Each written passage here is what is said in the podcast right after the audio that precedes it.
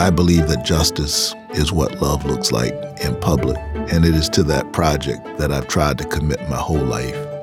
The world that we're familiar with, the one experienced through our senses, is just a thin slice of all there is to experience. I always thought it would be fun to write for TV, but I would have to change how I write a lot. There were a lot of tongue twisters in there. Welcome to This is the Author, where authors talk about narrating their audiobooks.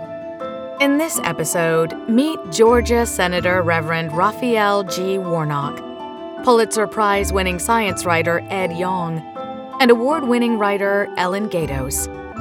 Tune in to hear about each author's work that led to the creation of their audiobooks.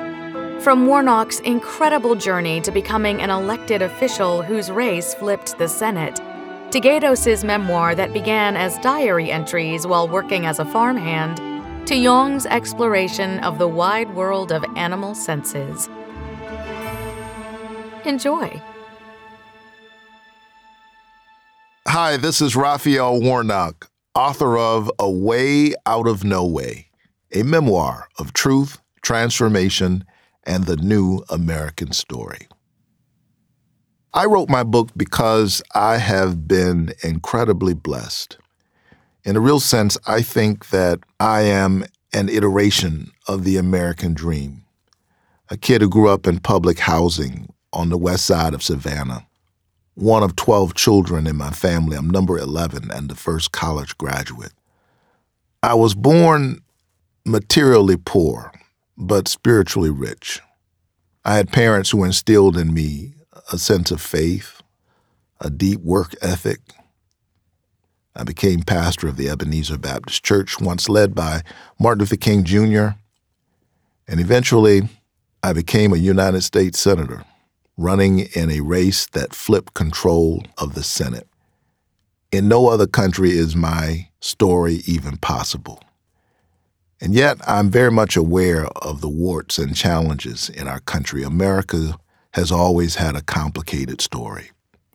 In this book, I use the prism of my own biography as a way of talking about the American story, not only our past, but the present and my profound hope, even in these dark days, for our collective future. Throughout the book, I was inspired by the stories of my own parents. My dad was born in 1917, a black man growing up in the Jim Crow South. He saw the ugly side of America, and yet he never lost hope. I'm also inspired by my mother, who grew up in Waycross, Georgia in the 1950s. She picked somebody else's cotton and tobacco. But because of what she poured inside of me, I'm inspired by her. And by the other mothers in my church, the faces that I see in the congregation every Sunday when I'm blessed to preach from the Ebenezer pulpit. Wrinkled faces, hands worn by the struggles of the day who've seen parts of the struggle that I've only read about in books. They inspire me, and I am inspired by my preschool age children who have not become wearied, worn out, or jaded by the challenges of life. They get excited at the sight of a dandelion. I'm inspired by them, the gleam, and the hope in their eyes. If I had to describe what it was like to record my audiobook in one word, that one word would be love. Love is the only reason I'm here. The love of my parents, that community of church people and ordinary people who raised me.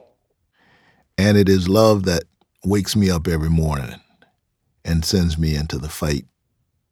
I believe that justice is what love looks like in public. And it is to that project that I've tried to commit my whole life. And I try to tell that story in this book. If I had a dream narrator for this book, living or dead, there's no doubt I would choose the incomparable James Earl Jones. What a voice. I would listen to that man read from the phone book. I'm sort of old school. I like holding the book in my hand. I like the feel of the pages. But every now and then I do listen to an audiobook, and I enjoy doing that while working out in the gym, usually on the treadmill. And now listen to a clip from my audiobook. But in our time on the phone that election night, Mom was having none of the serious talk. With a sense of humor that can bring levity to even the grandest moment, she wanted to make sure I wasn't getting the big head. Great, she said, responding to my pronouncement that I'd won the Senate race. She liked the sound of it. Her son, a U.S. Senator. But just in case there was any doubt who was still the boss, she added, I'm still Mama. We burst into laughter.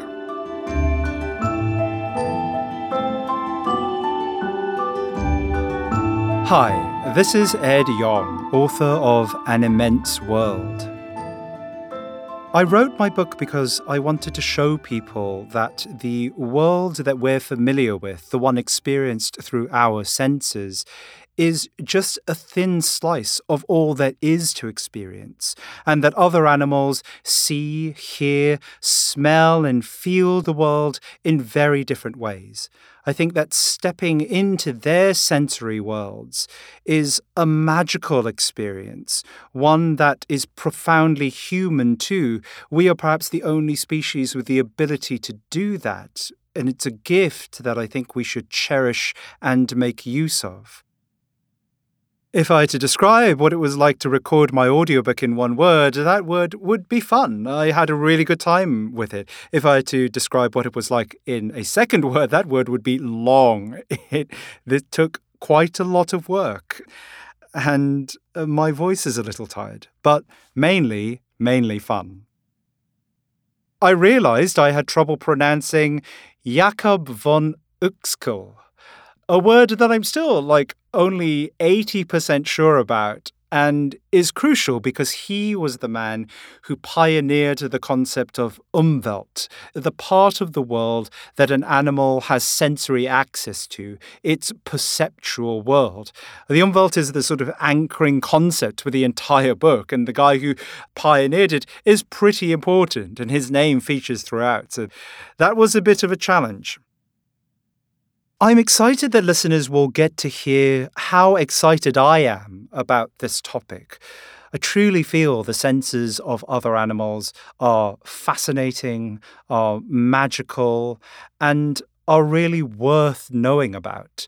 I spent two or three years of my life researching this book, talking to scientists, traveling around the world, and trying to capture as much of the wonder and awe that I felt in the text hopefully that awe and wonder comes through in my voice too. It's a little special thing that the people who engage with an immense world through the audiobook will get in the way that readers of the print one may not.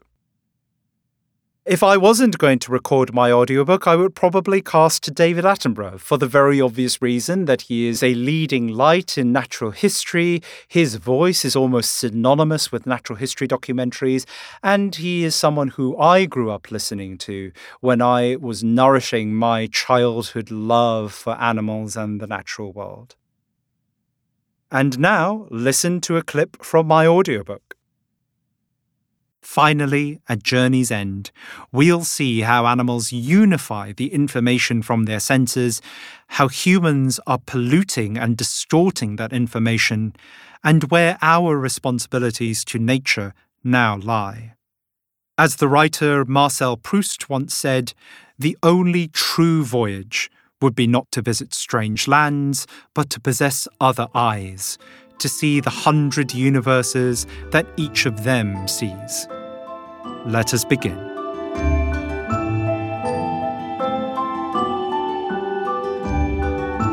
Hi, this is Ellyn Gaydos, and I'm the author of Pig Years.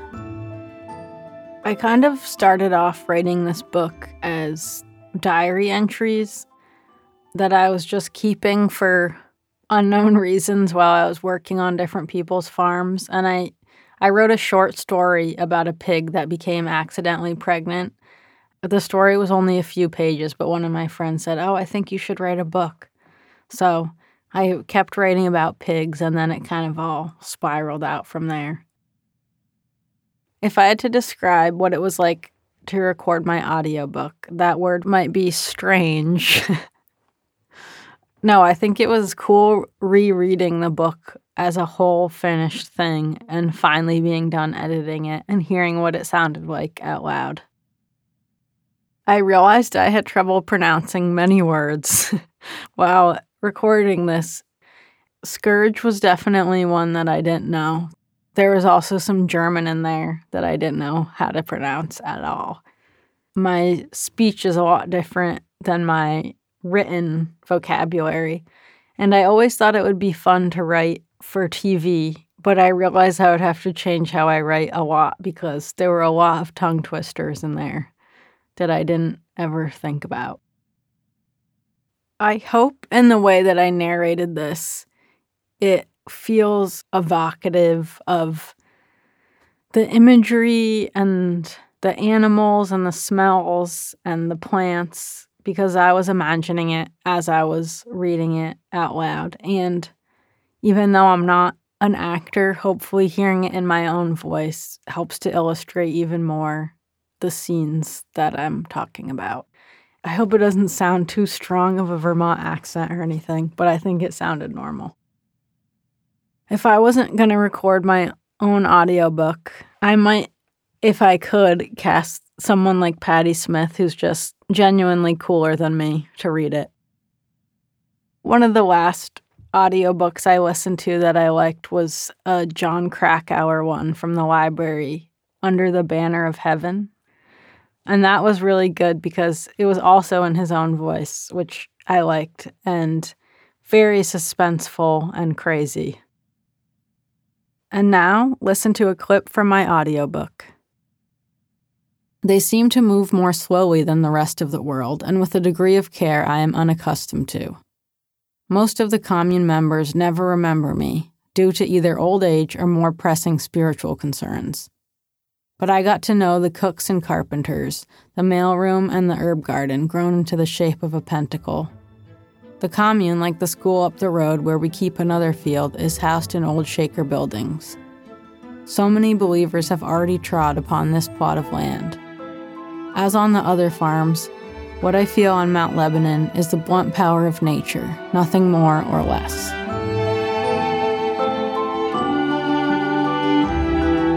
This is the Author is a production of Penguin Random House Audio. Thank you for listening. For more behind the mic content and audiobook recommendations, visit www.penguinrandomhouseaudio.com slash next listen.